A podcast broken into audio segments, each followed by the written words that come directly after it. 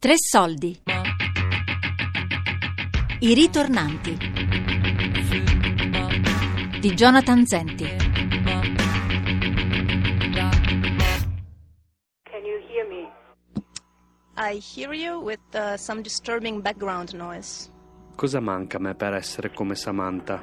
La ringrazio molto, capitano. Non la chiamerò capitano Cristoforetti perché oramai lei è Samantha per tutti gli italiani. Buon Natale, buon anno. A 18 anni è andata in uno space camp della NASA e io invece ho fatto una festa nel magazzino di un negozio di scarpe. Lei si è laureata in ingegneria meccanica in Germania e io sono uscito alla maturità con 61, che però non è 60.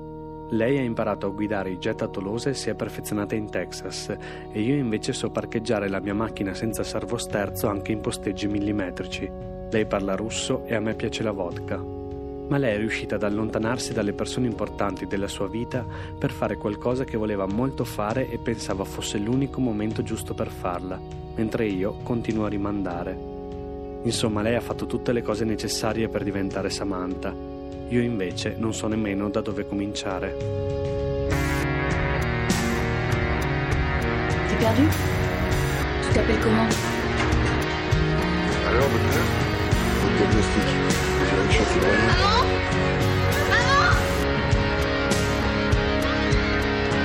Être fou, c'est nier le réel.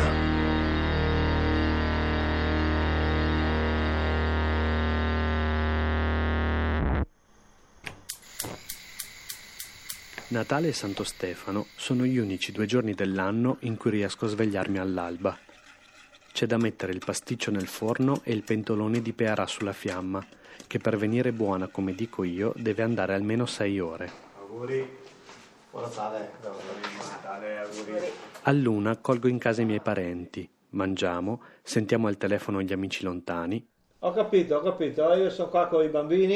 I bambini che ormai sono più grandi di te, Eh sì, eh. e poi invece di consacrare la digestione al divano, raggiungo un ritornante, uno di quelli che è qui solo per un paio di giorni e poi deve tornare all'estero a lavorare.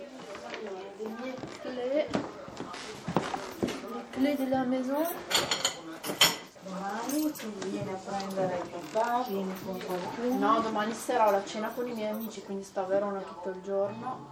Ciao. Ciao.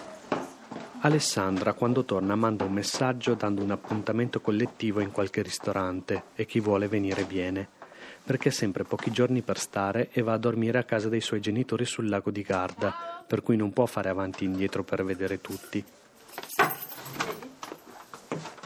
Io a quelle serate cerco sempre di non andare, perché non riesco a chiederle niente e dopo dieci minuti mi ritrovo con persone che non conosco che mi parlano delle loro start-up.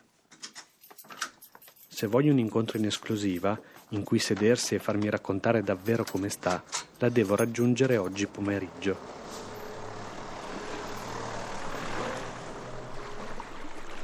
Com'è Parigi se tu dovessi descriverla adesso?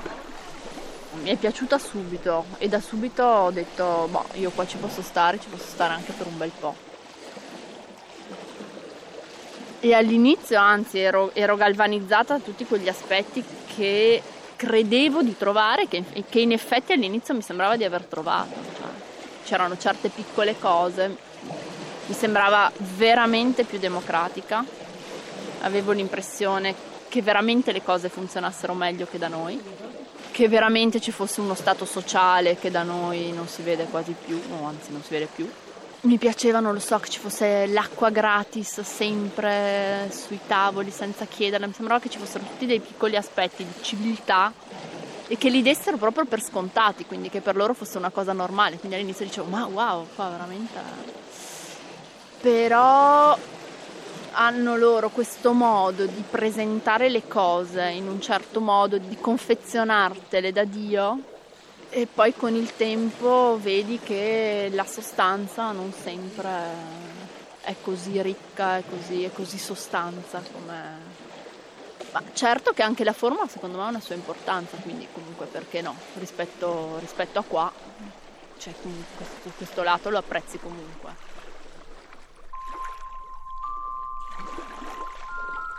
Io e Alessandra ci siamo conosciuti nei primi anni del liceo.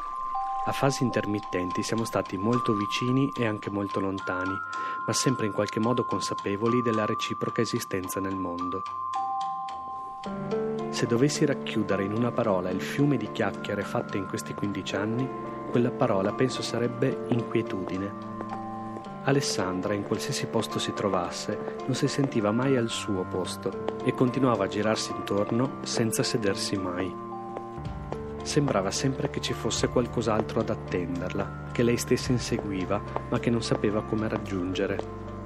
Poi ad un certo punto, a quel girare intorno, lei ha dato una direzione casuale ma dritta, Parigi. E sono io invece adesso a basculare avanti e indietro come le onde del lago.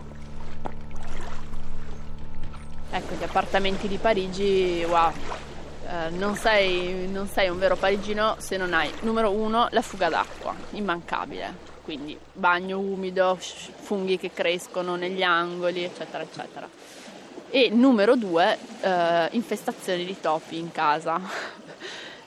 Quindi, ecco, questo è stato probabilmente la prima botta grande. Cioè, avevo, mi ero finalmente avevo fatto un culo enorme per sistemarmi la casa, che ripeto, non è che fosse un angolo ricavato in un corridoio dove c'erano delle piastre elettriche rotte sulle quali erano state piazzate delle piastre da campeggio, cioè questa era la cucina, sulle quali ci cagavano sopra i topi, quindi questa era la situazione. Quando in questi anni qualcuno mi chiedeva come stava Alessandra, io chiudevo il mio breve report con e poi è andata a Parigi, come se fosse la fine di un film. Vista da qui, la partenza dei ritornanti è sempre stata per me un lieto fine, una cosa che sono riusciti a fare e che ho paura di non saper fare. Avevo detto di non lasciarti più. E non mi lasci. Ma anch'io ho qualcosa da fare. Dove io vado non potresti seguirmi, non potresti essermi d'aiuto in ciò che devo fare. Ma come sarà stata la traversata Brazzfield per Rick e Renault dopo la fine di Casablanca? Chi è andato a prendere all'aeroporto Ilsa e Laszlo, dove hanno comprato casa il finale di un film è quando la bobina finisce e la lampada si spegne, quando dopo la serenità del lieto fine segue comunque un nuovo, duro inizio.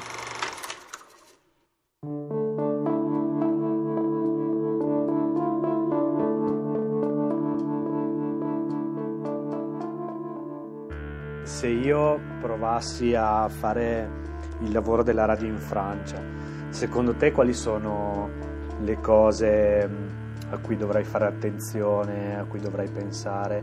Beh, io penso che tu dovresti prima cercare di avere legami con delle radio francesi, non è che c'è una reattività incredibile che arrivi e puoi trovare lavoro subito, perché in realtà non c'è lavoro, vuol dire tu devi fare il tuo posto in, in questo mondo. E adesso ci sono sempre di più giovani eh, autori che vogliono fare documentari radio.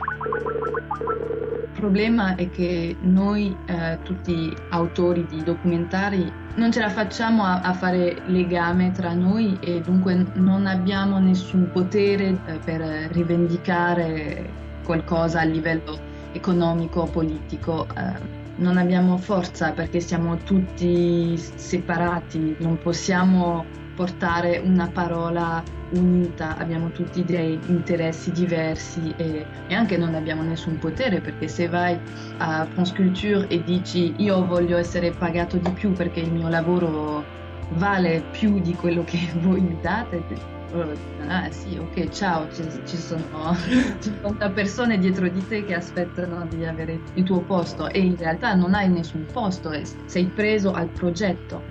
Sì, dunque questo sì, un po', un po difficile, questa eh, difficile di, di non avere un orizzonte di possibile lotta sociale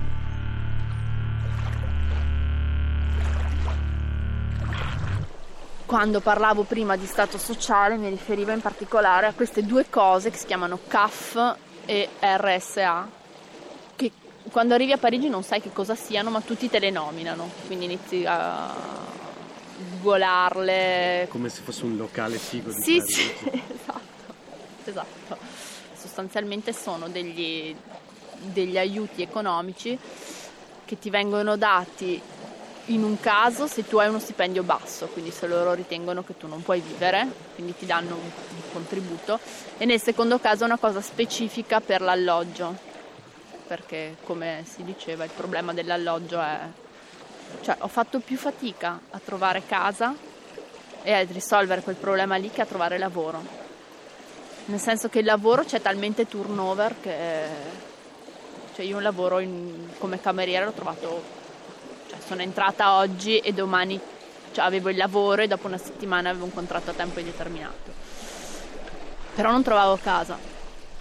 Io, ad esempio, le cose per cui servono carte e documenti non le so fare. Chiedo sempre aiuto ai miei genitori, ad amici, al commercialista e non ho nessun margine di apprendimento nonostante tutte le persone che mi danno una mano. O forse non ho margine di apprendimento perché so di avere tutte queste persone che mi danno una mano e comunque non sento le sveglie e parto all'ora in cui dovrei arrivare, ho paura a chiedere alle persone le indicazioni e non credo che un semplice spostamento fisico di qualche centinaia di chilometri possa far sparire magicamente tutti questi problemi. In qualsiasi paese io provassi ad andare, comunque la prima persona che incontrerei sarebbe me stesso e questo sarebbe il primo ostacolo da affrontare.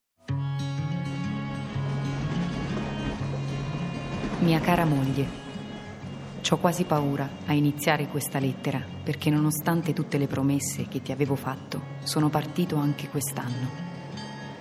Sono tanti anni che ti scrivo e poi ti dico che non partirò, ma poi vado sempre. Tu lo sai, Luisa, che non vado volentieri, che è tanto triste stare qua. Anche sul lavoro mi siete sempre in mente. La sera in baracca poi non faccio altro Certe volte batterei la testa contro i muri per non continuare a pensarci. Why should I stay, Lord? Why should I stay? All of my dreams, Lord, have led me astray. I'll believe. Show me the way. And if it don't rain, and if I'm feeling brave. Ogni anno, quando torno in Italia per le feste, mi dico che è l'ultima volta che non salterò più su nessun treno. Ma tu lo sai che tutte le volte non sono riuscito a trovare lavoro al paese. Dobbiamo pensare per primo ai bambini. Per loro la vita sarà bella, perché il mondo deve per forza cambiare non può andare avanti così. Non lo so, c'è stato, c'è stato, un paio di volte, soprattutto l'anno scorso, che quando tornavo qua mi sembrava, e parlo dal punto di vista lavorativo, vedevo la gente della mia età che non faceva niente. Ma neanche triste di non fare niente, triste, neanche giù di tono di non fare niente, quasi nella normalità, quasi una sorta di normale rassegnazione, ma però dicevo, ma oh, ma dai, cioè, allora qua com'è la... A me sembrava di, di essere là a fare un sacco di robe, a... sempre come il criceto nella ruota, fare, fare, fare. E arrivavo qua e trovavo una sorta di stasi, insomma una stagnazione, ma accettata ormai, neanche... Comunque vivo in una città che ha dei ritmi abbastanza veloci. Quando vengo qua all'inizio sono ancora... Uh, po'... Eh, eh, cioè, ho queste scariche e dico, allora, dai, cosa facciamo? Dove andiamo? Cosa vediamo? Cosa, cosa fate? Domani lavori? Cosa fai? E vedo che, boh, no, cioè, tranquilli. I ritornanti, un documentario di Jonathan Zenti, voce di Marianna Stella, regia di Jonathan Zenti. Hanno partecipato a questa puntata Alessandra Mini. Non è che avete fatto l'Erasmus e quindi siete fighi solo voi.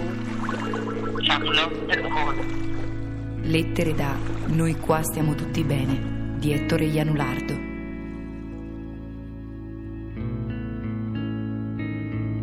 Tre Soldi è un programma a cura di Fabiana Carobolante, Daria Corrias, Elisabetta Parisi e Lorenzo Pavolini. Podcast su tresoldi.rai.it.